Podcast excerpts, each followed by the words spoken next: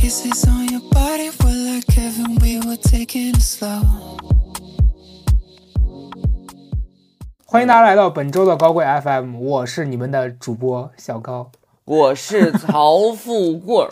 去年今日此门中，人面桃花相映红。什么人？只缘身在此山中。你有病！好，我就为什么？上来？我先念了一首诗，大家一会儿就知道了。因为我们今天呀要念日记了。哎呦，很不不妙简单哦！哎呦，很不简单，很不简单，非常羞耻，非常羞耻啊！我们终于找出了十年以前的一些文字资料。十年以前，你多大呀？我十年前二十二岁，你起码已经成年了，但十年以前我只有十六岁。啊不，我今天要你放 我今天要读的日记是十二三年以前的。我那我我哦我去你我你想我一零年到今年十三年了，我我现在手里拿的是实体本儿的日记，我的大日记本儿，朋友们，你们今天终于可以看到穿越时空的这个结局。我先跟大家透露一下，这嗯曹老师这十几年前的日记啊，他昨天给我发了几段，我跟他说，我说你当年就是我最讨厌的那种人。别说了，别说了。我今天读日记的时候，我也不知道为什么，就是怎么会有怎么会有这些东西？哎呦，一起走进我们这一期十年前的你。我们先来聊一聊日记这个东西啊。你有多久没写日记了，高老师？我半年了吧？我半年前试着写过一段时间，就用这个本子。我现在这本子还在，但是呢，我是半年前写本，不是我写日记啊，也是跟你说这个提笔忘字有一定的关系，因为我发现好多生活里面发生的事儿，我记不住，啊，什么意思？就就经常有人跟我说，前段时间咱们干嘛干嘛，说什么什么话，我老觉得啊，说过吗？哎，干过吗你原来你原来有这情况吗？原来比较少，呃但我其实一直这样，我我不否认，我一直就是记不住。那挺好，那挺好的，没错没错。对，就就高嘉诚经常兴致兴兴致勃勃的给我讲，哎，我跟你讲，那天我跟谁谁去吃饭，我们几个朋友，然后有一个什么事儿，哇哇讲讲快讲一半，我说我在我在，对，他在那个局上，然后我还把他当成那个不在场人，跟他在说哎那个啥啥啥啥。还有一个就是，我希望记住我当下的那个感受吧，因为我觉得你事后再去回想一些事儿，你的那个感受其实是你脑子里面加工过的，但你当下的那个真实的体验和你的情绪，一定跟你后来想的是有偏差的。我我是这样子的啊，我小时候小时候其实我是不怎么写的，那会儿是。除了学校老师会布置什么周记，对吧？那时候我我们是布置周记，就每周要写一篇给老师看。然后我从小就是那种反抗权威的这种人，嗯，你就是不想写作业，你别说了，不不不，我写，但是我写的都是他能看的那种。啊，哎呦，这话说的很，这话说很危险。就就是你知道，我觉得这东西要是要交给他看的，所以我只要写他让他满意的东西，那你这叫啥就可以反抗权威啊，大哥？你这不就是顺其自然？屈服权威。对呀、你这不，哎，你真的是我这，你真的高开低走。你会，你要反关键。我现在为什么要提你这问题？我印象特别深刻的，我五年级还是四年级的日记啊，周周记吧，班主任老师、语文老师的批注。几个大字，你真敢写呀！满满口胡言。不是，我在那五年级的日记里，在日记里臭骂体育老师如何霸凌学生，我就在那日记里如如何什么学生？霸凌学生，真的是霸凌。哎呦我那、哎哎我那会儿不知道为什么，我大腿根儿特别疼，就我那骨头突然特别疼，一跑步我就疼，一跑步就疼。我现在回想起来，可能是因为我当时长个儿。那体育老师告诉我我装蒜，说你不想跑你就直说，你别在这儿装了。我就把这件事情血泪史、字字血泪的写在了周记里，得到了班主任老师的明确批注。你真敢写呀！我就在里边说，我就在说这个什么什么赵老师让我人生第一次感觉什么叫做屈辱。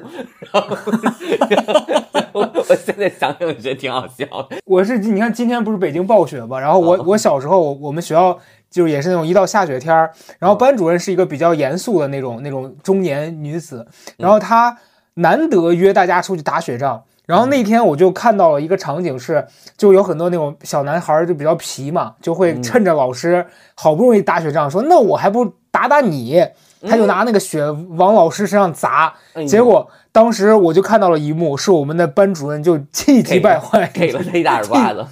不是直接就把他抓住，你知道？就一个你想一个小孩，六年级的小孩，被一个四十多岁的很强壮的一个女女性 擒拿，然后拽着他的脖子，把那个血塞他衣服里，要在晃荡他。你你想象一下那个场景，我当时就在周记里面如实的记录下这一幕，然后后来。然后，然后刚好我们班主任还是语文老师，就是他要看这个周记，然后他看了就就跟我说：“你写这跟事实符合吗？”我当时心想，挺符合的太。符合了，太符合了！我觉得就你形容，我已经有画面了。老师回身抓、抓那孩子，孩子还那儿还那玩呢，然后抓起一把嗯血把灌脖子里，老师龇牙咧嘴在那晃荡，心想我让你玩儿，我让你玩儿。而且他表情很精彩，我现在还能想起来，就是那种咬牙切齿，你知道吧？在那晃着他，哎呦，就是像那熊在那晃蜂蜜，你知道吧？哎呦，这是我们早期的日记记忆。相信嗯小时候大家都会有一些写日记的记忆。那个时候一般都是完成什么周记、日记训练呀，或者什么之类的，写不了什么特别奇怪的东西，因为那时候毕竟还还没青春期呢。这个是的，日记的重灾区、羞耻的高地就是青春期。我真不知道我当时哎是怎么想的。我接下来 我先来一段吧，朋友们。我先打开我这个日记本，我今天给大家读一读啊，来听好了，嗯开头就是一段神经病。二零一零年九月七号，这已经是十三年前了，听好了啊，上来就是这么神经病。我本我用本来我用本向来喜欢留白，就像这样，把第一页空出来，如同人生需要留白一样，心里也应该留下一片洁净的白。神经病！有病啊你！为什么会在日记开头给自己就这么高的上价值？然后第三行，这是我的新日记本儿，就算以往的长篇大论，也不用担心用也用许多篇儿了，嘻嘻。操，就是前面刚是一个人生哲理，然后第三段就是又开始嬉皮笑脸，总时常会想到，你看立刻立刻有神经病，总时常会想到我是不是个好学生。开始了，我这通篇朋友们，我这我这个日记本的百分之七十。全部都是分数、高考成绩、模拟考试，我全部都是这些东西。然后整个这个日记里边啊写的，你看，呃，什么班里边现在开始选什么团，什么什么选委员了吧？然后一会儿有什么呃，我要成为什么什么学习最好的同学学生吧，全是这些东西。我待会儿给大家挑一段我那个考试复盘。嗯在你说在你说这段的同时，我我拿起了我今年这个二零二三年上半年这个记事本这个备忘录啊，我随便翻开了一页啊，去望京医院看腰，大夫说可能是肌肉拉伤或者强直性脊柱炎，要做全面的检查。今就没了，就我这完全就是一个你知道吗？那种备忘录，因为我觉得我记不住我那天发生了什么，但我现在看这个，我也觉得太细碎了，所以后来没坚持下来是有原因的。我高中我读完这些，你们就知道我是一什么人设了。四月二十三号，四月二十三号的考试，我的过往日子还以为是还有呃，我过往的日子可真快。回头想想，究竟多少计划实现了？我为什么？你就全程就是在这日记里边激自己啊，准备期中考试、能有所突破性进步。我自月考以来就已经努力了，不知道这次还会怎样。语文五十七十五分，数学七十分，英语五十七，物理七十六，化学七十七，叹号叹号，生物八十八十五，fuck。为什么写一个 fuck 我也不知道。然后考，接着来神神经病了，你看神经病来了。若问前世为何物，此恨绵绵无绝期。我不知道在为什么考完试得出的结论是这个？是那个时候就考考不好就想死是吧？我不知道，就是全篇全部都是在做考试的复盘。就我这篇，我这一本日记随便翻开一页，基本上全部都是，因为我昨天给老高发了，全部都是那个日，就是这一次考试怎么怎么样。你看，我再随便一说，你看什么遗憾留给昨天，明天你一样的阳光越来越好，加油。神经病。因为它里面有很多话还是那种就是先先肯定自己，然后再否认自己一下，然后最后再给自己鼓励一下，就我觉得我不能理解他在干什么。对这篇日记，这个字迹之潦草啊，我实在是高二六班经运动会后融合知识大有改善，希望我操，这有病！希望之时又遇波折，欲至六班，未有耳闻，先斩后奏。晚上 KTV，孙某大哭，心绪之乱难以言表，寻其原因，又表态度。今来思过有神什么思过有情，整个这今日之事更是厌烦至极，早些离开众人，心绪全无。归归路上什么大发怒火，犹有好转，再无他事。始愤不行，别始愤终了。我来复盘一下吧。就我看到的这个日记呢，就是说这曹某参加运动会，然后我在运动会上呢，这个没有取得这个好成绩，然后在上面发现了叛徒。这个秦某他想去别的班，然后先斩后奏。晚上在 KTV 的时候，他的好朋友孙某也因此感受到非常的不好，在大哭。然后一群人就因为这个运动会没没开好，就 就在那儿 emo，你这真是有毛病。哎 呦我的妈！可是这件事情我是一就是半文言文写出来的，我也不知道为什么就会我对我就会在这个里边会写半文言文，然后我日记里边就充斥了很多这种奇奇怪怪的东西。曹老师的第二个日记啊，哎呦，我看这开头我已经 我已经你知道浑身发冷。七月二十九日夜，破折号，冷雨夜，寂寞无人睡，什么东西啊？寂寞无人睡，滴滴答答，砰砰。同样的雨，不同的声，几度逢雨，天不晴，连天困，不解愁。哎呦，孤灯黑夜孤灯独醒，落珠打树，夜动流是什么东西啊？哦，夜泪流。分秒过，年岁逝，只恨早成。华发头。哎呦，你在不良日记里面写这种宋词版的，你知道吗？宋词版的日记就。是晚上下雨了，晚上下雨了睡不着，然后这你不觉这就爬起来写文言文。你不觉得这里边就很好笑的，就是那个第二句吗？冷夜雨，寂寞无人睡，滴滴答答，砰砰是什么东西？我都不知道。可能人家是可能是那个啥切切，不是人家李清照那是凄凄惨惨切切，然后我当时写的是滴滴答答砰砰。下一句紧接着就是同样的雨，不同的声，你什么东西啊你？我读完这两篇，我的感受是，当时写这个日记的人呢，就是一个这种非常忧愁的一个高中生，嗯，哎，就是内心非常的细腻敏感，连这个同学在运动会上叛变了，他都要生气，到心绪全无。你你，而且关键是，我觉得作为一个记录者，你你这我就要批评你了，你记录的不够完整。同学叛变了，结果是什么呢？你没说，你只说你们心情很差，那肯定是他，可能是不是那个班获得了好成绩？哎呦，那你那你那谁知道啊？那这日记里边他就写当时自己的感受呗。不是，我觉得里边已经写了，只是你可能对于这个古文言文的解读没有解读出来，可能有一些字你哦已经就是不认识了。就是你知道，高中生有很多那种，就是自己并不知道是在现在发愁什么东西，就是突然你就生气了，或者突然你就成绩跌宕了，你不知道到底发生什么东西。然后这里边写了好多这种东西，你当时没有写过这种东西吗？你在这儿咯咯乐。接下来咱们就来看看看看我这十年前的我吧，我只能找到十年前在我这个 QQ 空间的日志，名字叫乐乐。来，我我们让这个曹老师开始朗朗读。好，OK。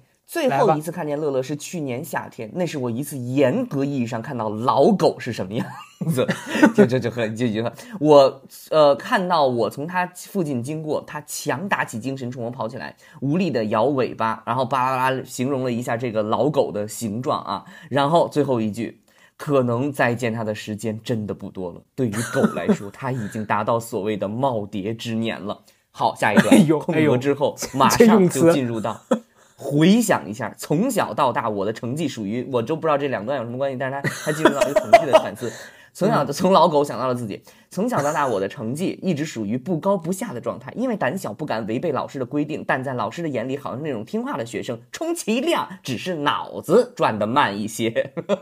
但是家人认为原因，什么意思啊？但家人认为原因一定不仅仅是这样。为了扭转这个趋势，好，哎呦，朋友们，这个地方他省略了非常多的话啊，这你看感觉到了吗？这个文章背后省略了非常多话，因为他前面说老师觉得我脑子转的充其量慢一些，但家人认为不仅仅是这样，家人认为你真的傻是吗？他们认为我又笨又不努力，我想表达这个。哦，为了扭转这个趋势，家人处理的办法，第一就是遏制我的业余爱好，例如晚上八点之后不许看电视，又或者把所有的音乐、卡带、漫画书打包进个多个牛奶箱，最后用封口、封条缠上好几个圈，放在某个柜子里。第二就是不让我和学习不好的孩子在一起玩，比如王斌，王斌啊，王斌，就说的就是你。你知道为什么写这一段吗？因为 I don't know 乐乐是王斌的狗，哎，你看看看看多会多多么会过渡。你这个，你这个写公众号，这个包括写段子的这个思路，一直就是以来，原来就是这样。你至少应该有一个句子的过渡，谁知道你这一段话？而且你不说，谁知道这是王斌的狗？你别批判我了，你自己都滴滴答答碰碰了，你还你还在那儿嘲笑我？看这里边有一句金金句，他曾经交过坏朋友，放学的路上嗯因为说话不客气，动手打过我，我也在最后来最暴力的几年跟他一起玩，找准机会就打他的头。你看这个，你看这高嘉诚，你看这高嘉诚，这个上学的时候还有那最暴力的几年，这两天这两年你看看吧，好了，现在是因为打人犯法了，所以他现在是转战着写公众号了哎呦。重点来了啊！你看这高达城，我城市太了解了，高中就是那种蔫坏蔫坏的。大人们总认为自己能看穿孩子一切的想法，可就算管得再严，我还是能找到机会和王斌在他们家用二十四寸电视打双截龙和魂斗罗。你看沾沾自喜，家长看着你让你写作业，他告诉说你别管我，你我总能找到机会。后来王王斌初中没毕业就去工作，那些院子里的老人想必在茶余饭后总会说几句他将来一定没有出息之类的话，人家其实没有说，但是他自己揣测了。人家常常人类人类啊上升了，朋友们，人类常常散发出对非亲人那种无缘无故的怨恨，到现在我也无法理解透彻，我也我也没法理解。曾经在他我也无法理解。在他被母亲送到寄宿学校时，因为没有电话，每个月我们相互写信。听他在深圳慢慢立足之后，那些曾经否定他的人，有可能又说过：“你看他自己想的东西，他又安在别人身上了，能有什么出息？对，脑子里面很多很多念头。饿不死算他命大。把那些人的怨怨恨转化成自过好自己的生活的动力才重要。朋友们，这个多正能量多正能量你看看但是我们高老师仅用了不到十个字就把基调打回去了。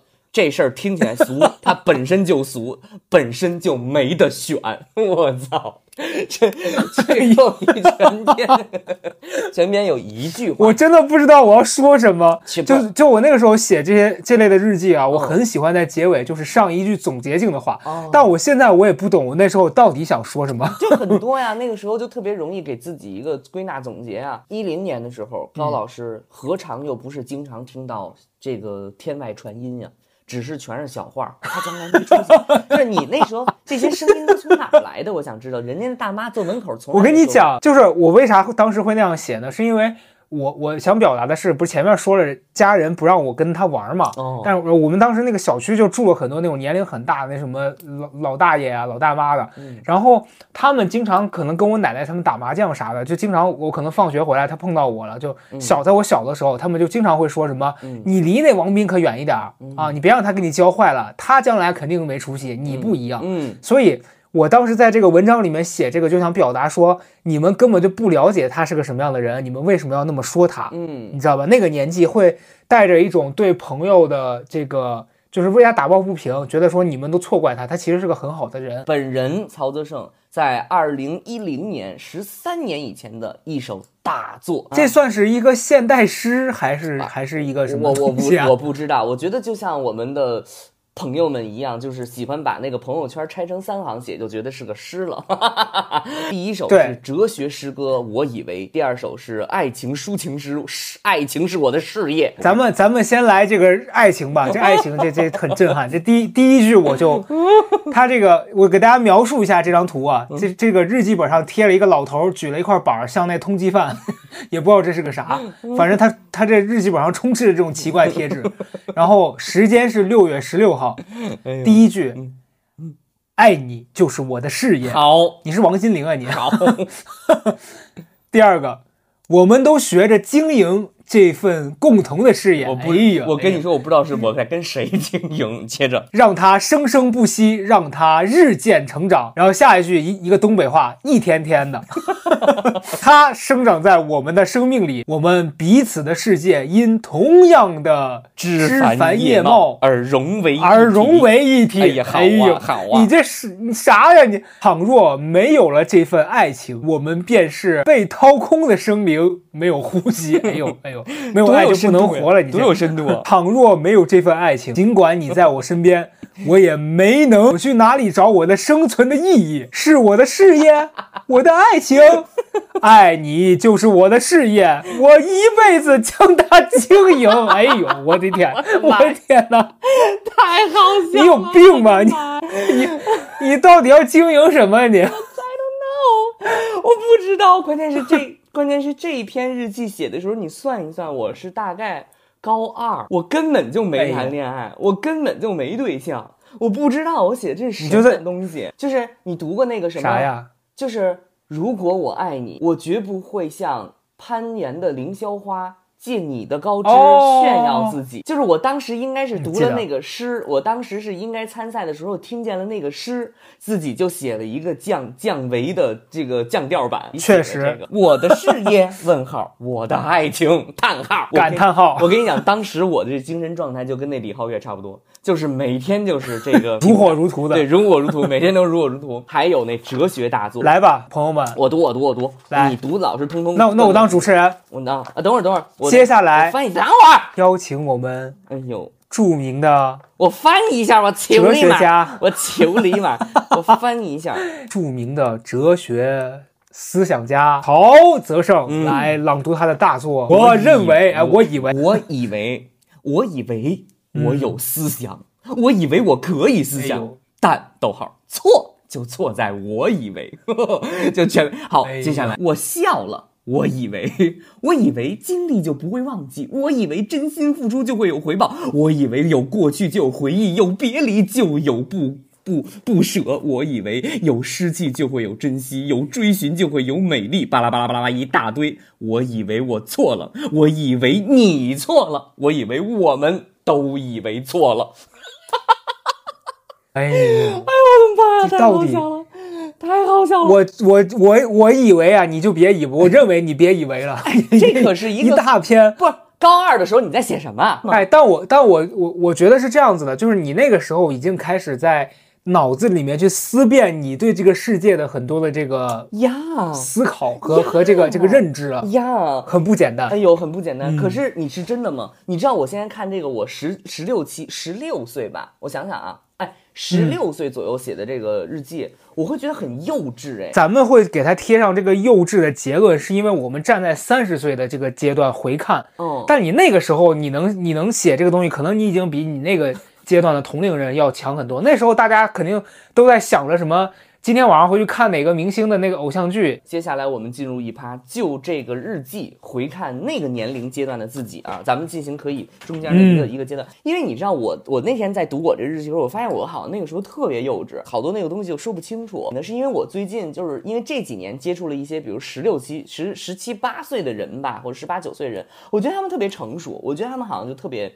长大，当然可能有一个原因，就是因为可能那几年就是成长的非常快。这这两天我在翻我那日记的时候，我在想，我我好像就是一个特别脑子里不断都会想很多事情的人。但你说的很对，就是我从今天三十多岁人的一个角度回去看的时候，可能很幼稚。可是我现在心态很平和，我感觉如果我现在有一个比我小十十几岁的什么弟弟妹妹或者之类的，可能就会写这样的东西吧。我不知道。我高中的时候，我之前在咱们节目里面提过，我们当时在班里面办过一个这种自发的这种小杂志。然后当时我今年过年回家，我不是还跟你说了吗？我说我看着那那东西，我真的很想死，因为当时 整个那个杂志，你现在翻开全是这些东西，全是什么然后里面全是就你你刚读的这些啊，疼痛文学，然后还有一些思辨。Oh 我当时当时就是你知道那个年代不是那种什么青春杂志开开篇都有个什么卷首语吗？嗯然后那天，哎呦天呐！我现在说这仨字的时候，我都起鸡皮疙瘩。嗯就我我回家的时候，我翻看那本那个那个杂志，然后卷首语是当时我同学写的，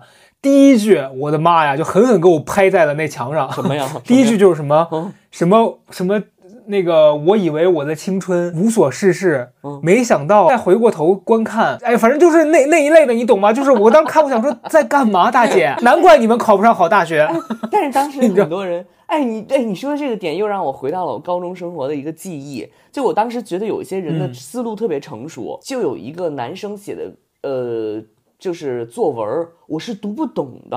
我不知道你有没有这种，我是读不懂的。有，他写的作文会得很高的分数，然后通篇念下来，我听不懂，全是中国话，我听不懂。就是比如说什么思维、嗯思辨上的，然后哲学上的，然后还有比如说那些引经据典的古诗文词、历史的人物什么那种评价，就是而且他有那个措辞特别的、特别拗口，那些措辞我当时根本读不懂。然后我当时也读不懂他文章里边的那些体现出来他的思想，就他的想法。然后现在我回过头去看，我当时觉得就那一批学生就是比我们早熟，他就是他当时写的东西就是会很、很成熟。我刚读这一段有一个什么感受呢？就是我想起我原来看过一个电影，那个电影里边大概那个意思就是有一个女人，她已经是一个四十多岁的女人了，然后呢，她成年之后，她开始追忆自己的青年，哦哦少年时代。她印象中她在少年时代是一个非常成熟的，非常就是性感、非常成熟，然后女人味儿十足的一个女孩儿。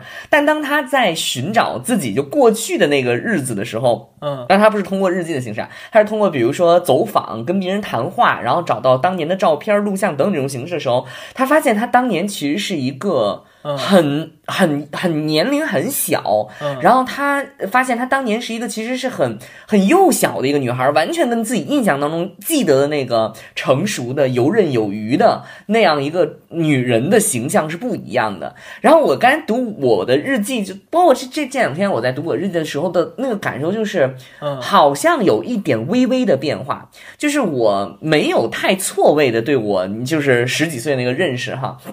但是我感觉好像有点微微的那个变化，那个微微的变化，我觉得可能就是这些年我已经变成了一个三十岁的人，对，然后在我一路走过来的那个过程里边，我可以看到当时我觉得当时我自己是什么样子，然后现在我再从一个第三者嗯角度去看我当时是一个什么样子的状态，那个微微的变化，我觉得很有意思。对，因为普通的人就会觉得发现哦，我今天成长了，我今天变化了，一定出要出现一个特别大的改变。就是你突然突然的变了一个身份或者什么之类的，你才会发现说哦，我成长了，或者是你过了很多很多年，二三十的年年代之后，你才发现哦，我觉得突然变自己变老了。但是往往可能就是几年、十年，然后这样的变化你不太意识得到有那种微微的小变化。但我在读我自己的日记的时候，我发现好像有一种细细的东西正在从我印象中剥落下来，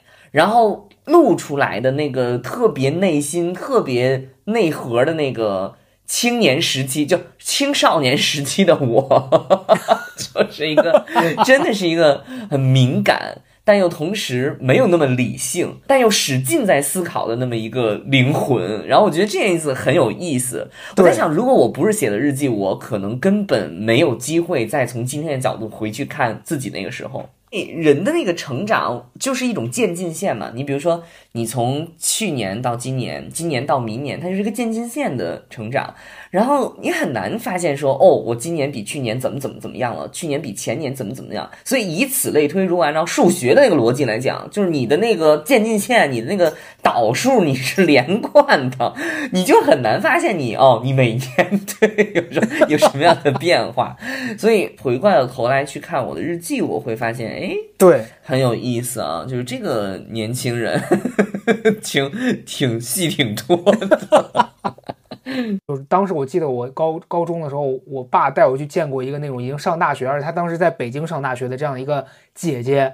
就在那个年龄的我，我我的世界里面，我觉得一个去过北京上大学的姐姐，她是看过更大的世界的。哦，然后那个人听说了我在学校里面还办杂志什么，他当时给了我的那个鼓励，当下我其实是不敢接受，因为我觉得他可能是在客套。但是后来我等等到我现在我再回想，我觉得其实可能对于一个人家那个学生来说，可能他他去过大的世界，他回到自己的家乡，然后他见到了一个比自己小几岁的小孩，可是这个小孩却在他埋头学习的那个年纪，试图去做一些突破常规的事情。然后我相信他给我的那个认可是真的，他也真的是觉得，你看你现在这个年纪，你就有有创办自己的这个杂志的想法，你你很不错。我们现在这个阶段也会遇到很多比我们年龄小的小孩，我们会觉得，哎，他在这个年纪做了很多我们那个时候没有尝试的事儿，哦所以他是很棒的。哦，嗯，你你懂你懂吧？哦，对，然后第二二个，你讲你说就是，我觉得你刚讲这个我很有共鸣，就是我们在我们现在三十岁这个阶段，然后发现很多同龄人，你比如说我们在小宇宙上会看到很多博客，他讲的东西是很深奥的，然后我们之所以不会爱听那样子的东西，其实他们很像那个时候我们上学的时候班里头写那种深奥作文的同学，对，可能他们就是会更主动的去关注那些更深奥的，然后更让自己的思想觉得好像得到锻炼，然后觉得这个东西是他认为他要搞清楚这些问题，他的人生才能豁然开朗的。但我们就不是那样的人，所以我刚刚在你讲的时候，我突然有一个豁然开朗的感觉，是我觉得好像我从那个那个年龄到我现在这个年龄，我的内核是没变的，所以我突然觉得很开心。我觉得我哎，多年来这个这个肮脏的社会没有没有同化我。哦，没有把你变成另外一个人。挺好的，挺不错的。哦、g o o d good，我觉得这还不错。印象中写日记，就什么时候写的最就是最勤，什么时候最爱写日记，你知道吗？是当时我们家一起住在一个十平米的屋子里边，因为我们当家一起搬家了，然后住在一个十平米屋子里，正好那个时候是我大概上初一、初二的时候，然后那个时候就是心绪就心心下情感最敏感，然后呢，每天就是属于自己的私人空间很少，因为大家就就是我们家一家人都住的很小嘛屋子，然后那个时候我就特别爱写日记，然后那个时候写日记特别多，可是那个时候最大的一个情绪的出口就是我必须要把成绩搞好，就是那个时候每天都在刷题，每天都在那个什么，所以所有生活当中的，我现在回想起来，那个时候生活的不满呀，可能那个年龄的那种呃不满意呀，最后就总结或者说自己能做的只有好好学习。就是我，你你懂我，你懂我意思吗？就当时我只能够好好的去什么考试啊，然后什么之类的，觉得好像这个是我唯一能对生活当中去做的一件事情了。到了大学之后就没有没有这一趴子事儿了。我给你发的后来一张图，就是我的大学时代。来吧，朋友们，这个曹老师的这个大学时代啊，正值初春，夜里夜里外面起了风，夜里外面起了风，直拍的窗外铁板叭叭乱啪啪地响哎呦，啪啪乱响。我桌边落地窗外对面正是首医的国际服务部，有几个房间的灯是亮的，这使我想到大学生活，也许那些大学夜晚长灯明亮，不是宿舍。是借阅室，哎呦，看看这，这还没进大学，已经想着要去借阅室里面读书了。你到底是要逼死谁？也许我可以有那么一种在大学里通宵自习的快乐。你真的有病，你真的有病。没有，但是真的也许 really 如此想。你先好，接下来然后就是考紧到接着啊大学之后两两年之后的一个批注。两年之后，一段黑黑色的这个笔，前面是用蓝色的这个黑色写，并不是如此。大学生活并非如此，从未自习过。前面就是前面那个蓝色的字，我给大家总结一下啊，就全程都在是一个高中生在这个桌前，一个深夜初春的夜里，呃，幻想着自己考上大学之后，遥望着街对面的那个，因为我们家在首都医科大学对面，然后遥望着首都大学那个灯火，那个地方，我现在想那个地方就应该就是国际国际部，但是当时我的内心认为那就是借阅室，借阅室就是我内心的一片伊甸园，我一定要好好考一个大学，考上大学之后，我天天天在借阅室里面自习。我跟你讲，我当时满脑子都是学习，你能感受到吗？就这写日记不骗人吗？满脑子全是学习。我觉得你都魔怔了。人家人家医院亮灯，你都觉得那是借阅室？谁住院是为了读书呀？我我想问一下。首都医科大学，首都医科大学哦，大学。哦，对呀因为我们家那首都大学哦，我还我还以为是医院呢。嗯然后，然后太我当时就非常想要上学，非常想要学习。你现在就评价，你觉得你不觉得我当时非常刻苦吗？你不觉得我当时非常爱学习？我觉得很上进，对啊，非常上进，非哎。从内心的嗯深处想要学习。突然豁然开朗了。什么？大家可以去回听这个曹曹德胜母亲的那一期啊。这这阿姨说过什么？阿姨说她上了大学就疯了。我现在知道这个疯的原因在哪儿了，就上大学前嗯，憧憬着说：“哎呀，我要好好学习，我要努力，只要我学习，我会变成一个更好的人，这个世界也会因此而变得更美好。”结果一上大学，哎呦，梦想破灭，也不学习了，我开始摆烂了，你说彻底疯了。你说的太对了，你说的太对了。我翻看日记的时候，发现我在这个大学之前，我完全就是那种完完全全的，就是那么一个好学生。然后我上大学就疯嗯了。我告诉你，你说的太对了。你刚才说那会儿，我自己看日记，我总结了，就中国大多数学生全把那所有的劲儿全放在上大学、考大学上了。一考了大学之后，对人生没有规划，没有感知。我给你读，我给你读一下啊。深夜我还我还未睡，心里想着此时一年后的我，明年我要十八了，也快高考了，会有怎样的变化呢？我憧憬的大学生活，却不知道上哪一所，生怕考不上，有的是跑不考不好。这是二零一二年的三月十八号，就快考大学了嘛。我二零一二年的，嗯呃，这二零一三年的三月二十九，一年之后写到我色盲，哪儿也没报，后来学的理科。学的学的理工，就当时是想学生物，你知道吗？就是这个就是憧憬和现实。然后二零二三年十二月二十二十十二月十二月份的备注就是前两天备注。后来你考了贪官之家、北方工业，两年内抓了八个小领导。你说，如果当时自己写日记的时候能看到这些批注，应该是什么样一个心绪啊？我觉得，但是我觉得跟自己过去对话这件事情还挺有意思的，就是我会给自己现在过去做一些批注，然后你还会看到过去的批注的批注，你知道吗？就是因为我这篇日记不是十三年前写的嘛，我看到十年前的批注，然后我现在又写了一个批注，你会发现每一个阶段对于当时自己想法是有不同的观点的。你能感觉到当时落、嗯就是没有考好那个心态是比较低迷的。你怎么样，高老师？你这边十年前，我应该我的那个阶段是我很想考上这个电影学院的这个研究生，哦然后我也去实践了，哦对我也去实践了。哦然后当时那那段时间那一年都在家就一边打工，半工半读，嗯对兼职，然后回来学习。但是其实学习你说多努力吗？好像我也没有那么认真，一半玩儿一半读书。我就翻到了我当年就是没考上之后的第二年，我又想二战，然后那个时候就开始发狠了。我说我要这个努力的练这个创作，然后就去翻往年电影学院考研的那个剧作的题，它有一个题的这个考题叫“张三过年”，张三过年，然后你要根据这四个字儿，对，根据这四个字编一个故事出来，要写人物小传。我就擅长写这个啊！后来我也做了影视行嗯业。朋友们，我们今天进行一篇二零一三年北京电影学院原题考试的一篇解读啊。我们拿到的这篇题目叫《张三过年》。好，第一人物小传：嗯张三冒号，男，三十六岁，性格柔弱，我好想死啊！奉为啥奉父亲生前最后的命令上了警校，毕业时通过熟人关系 被分配到了当地派出所。你能不能有点自己的能力？工作后意识到现实和学校所学存在着巨大的差距。三十岁时，在母亲的介绍之下，和妻子钟丽结婚生子，但和妻子情感不深。几年后，长期无法回家，妻子提出离婚，张三同意，但二人为了孩子的抚养权产生了分歧。为了争夺儿子的抚养权，张三辞去了工作，准备回家和妻子打官司。好，这一篇，等一下。这，一篇，这一片这是篇，我评价，我评价。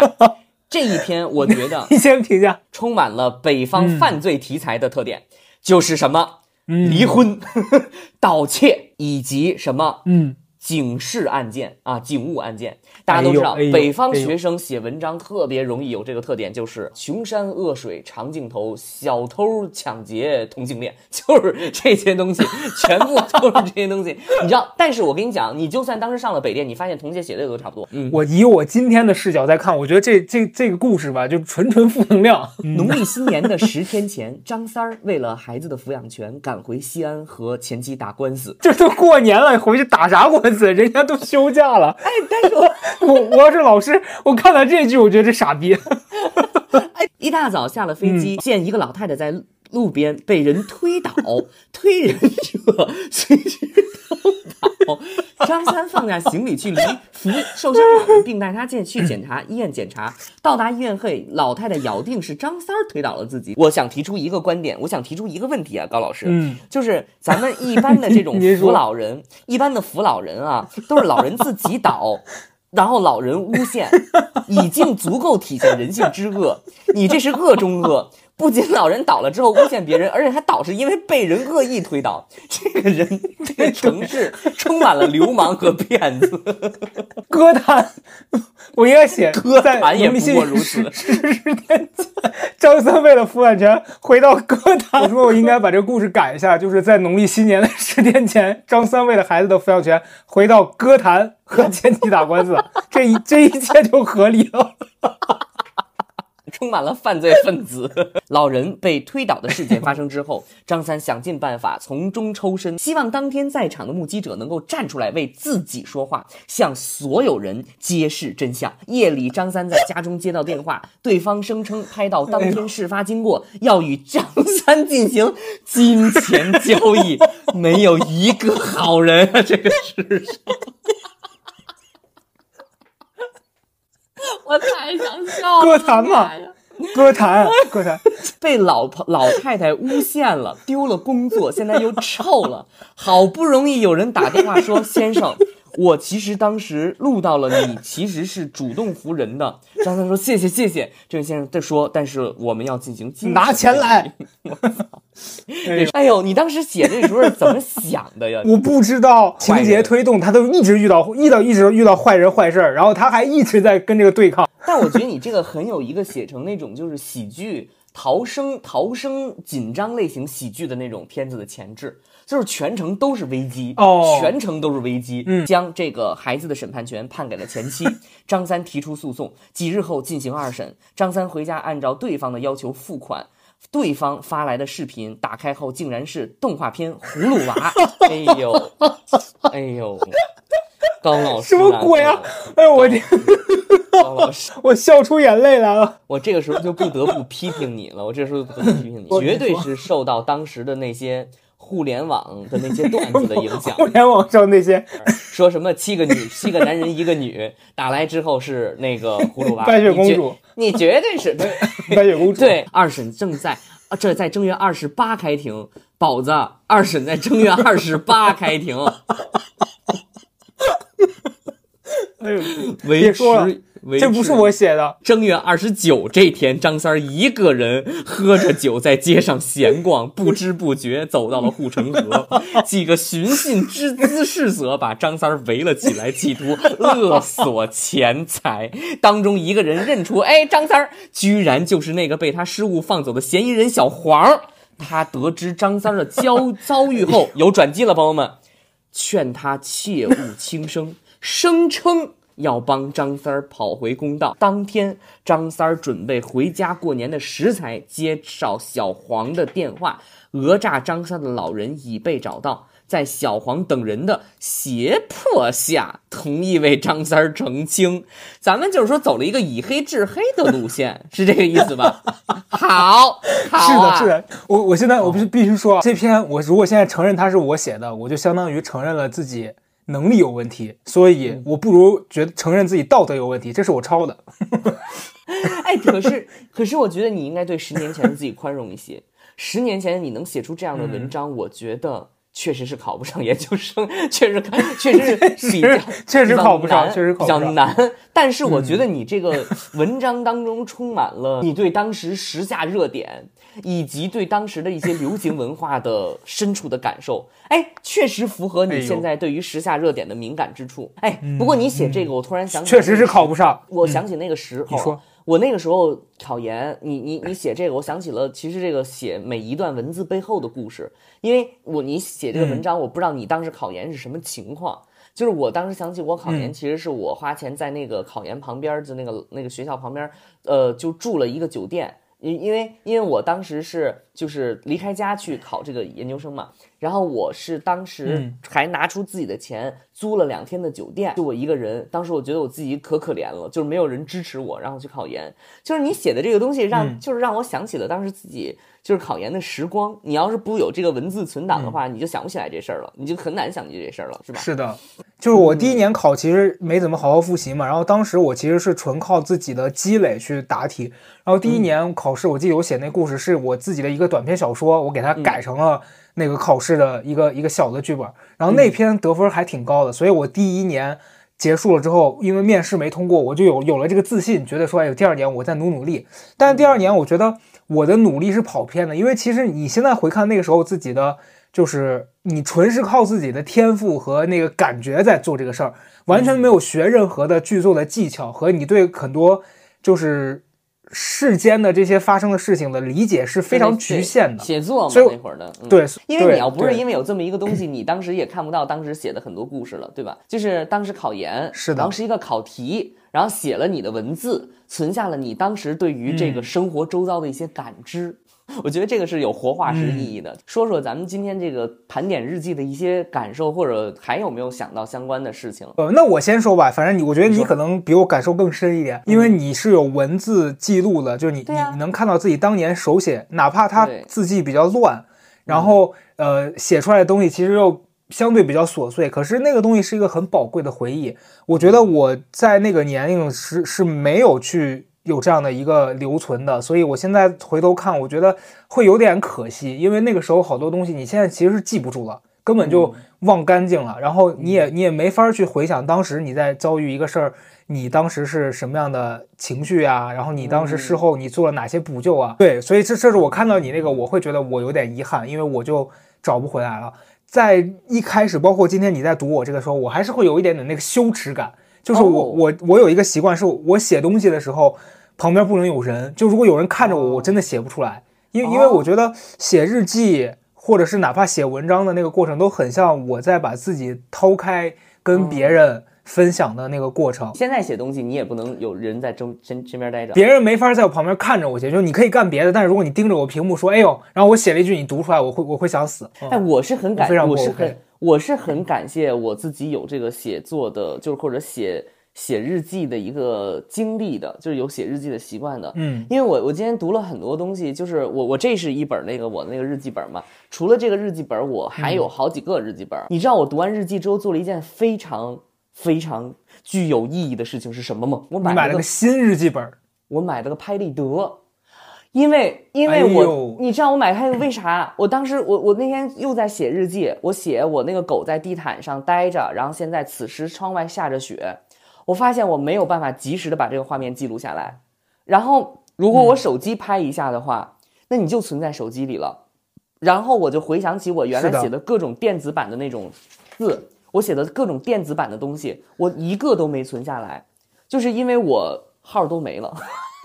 当然，这也是一一些我自己的问题了啊，就 QQ 号、人人号全都没了，所以我一个那个就是留存都没留下来，然后就导致我现在手头上能读能看的全是实体的东西。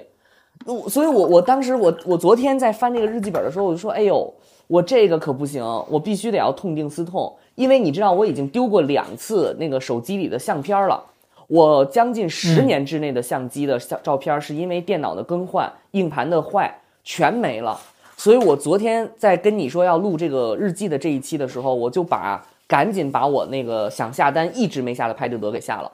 我说我一定要，我让我今天到货了。我说我一定要从现在开始，就我当下这个时刻，我要给它记录下来，然后我当时就给它拍下来，然后我要把东西写下来，然后把那个东西贴在上面。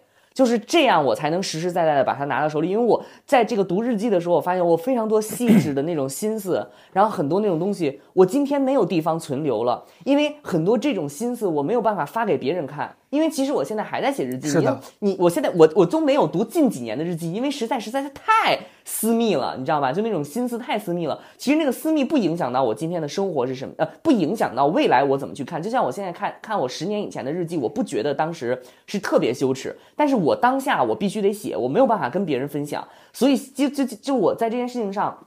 我发现，我如果说今天呃仅仅是在线上的话，我手机首先自己内存它随时可能丢，你发在网上的话，你又被别人被别人看见，然后我就觉得这事情太不靠谱了，我还是要写在本上，拍在本上，画在本上，所以我就下了拍立得。然后我觉得我这读完了日记之后，我特别遗憾的有一件事情是我过去几年没怎么写，因为我过去几年发生了很多事情，我当下没有记下来那个心思。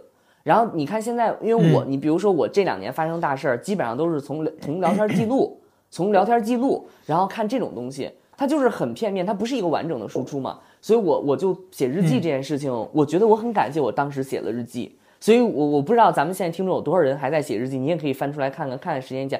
而且你我有一种在看我十年以前一个学生的感觉。我在我我因为我现在已经长大了，我跟当时已经不一样了。然后我可以以一个正稍微正常一点的心态去看待自己了。比如说，你可能让我看一个月之前的我某一件事情心态，我都摆不正。但是我看十年以前、十五年以前的自己，我是可以摆正的。我会觉得那是一个学生，他想什么都是就像你说的 reasonable 的，他想什么都可以的。但是如果当时我不这么记下来，我不知道我当时是一个什么样的想法，我不知道当时我是一个什么人。嗯，这个是我这一次我觉得我读日记的一个感受。我今天那个结束之后，我也做了一个决定，是我也要开始。记录了，就因为刚才在跟你讲的时候，我突然意识到，就是其实昨天的你跟今天的想法都会改变。那昨天其实你很多的想法是转瞬即逝的，有一些可能比较重要的瞬间，它是值得被记录下来。可能在你很多，呃，很多年，甚至是几天之后，你再回看它，你可能都会觉得说，哎，原来那一刻我是有这样的一个想法的。所以我觉得这个事儿其实还挺重要的。你你比如说，我还可以跟朋友一起聊，或者去去说嘛。就你比如说，今天你读了我日记，你肯定就是相当于是认识了十年以前的我，你也大概知道 当时我是个什么样子。那这种东西我觉得还蛮有意思的，就是嗯，就有一个有一个跨时空的一个一个一个一个记忆吧。觉得我今天这个录完之后，今天外面下大雪，我要拿着那个拍立得下去拍两张，我要存起来。好的，行啊，朋友们，发现写日记这件事情，如果你还有存留有机会的话，你可以去看一看，可以去感受到那个时候自己的一个变化。而且我觉得这个事情。让我的一个感受就是，我看到了自己的那个变化，而且就像老高刚才说的。你多少年之内你没有变的地方，你也能看得到。行啊，那我们就到这儿。好的，希望大家就是都能过好自己的每一天。拜拜。如果是各个平台听到的朋友们，千万听好了，关注我们的小红书高贵 videos 这个号，你直接在小红书里搜“高贵”两个字，然后你去找那个号，你就能找到我们。你可以在那上面关注我们，也可以跟大家一起相互认识。平常录的一些问题呢，我们会在上面录成视频的形式跟大家见面，so 千万别错过啦，哈哈。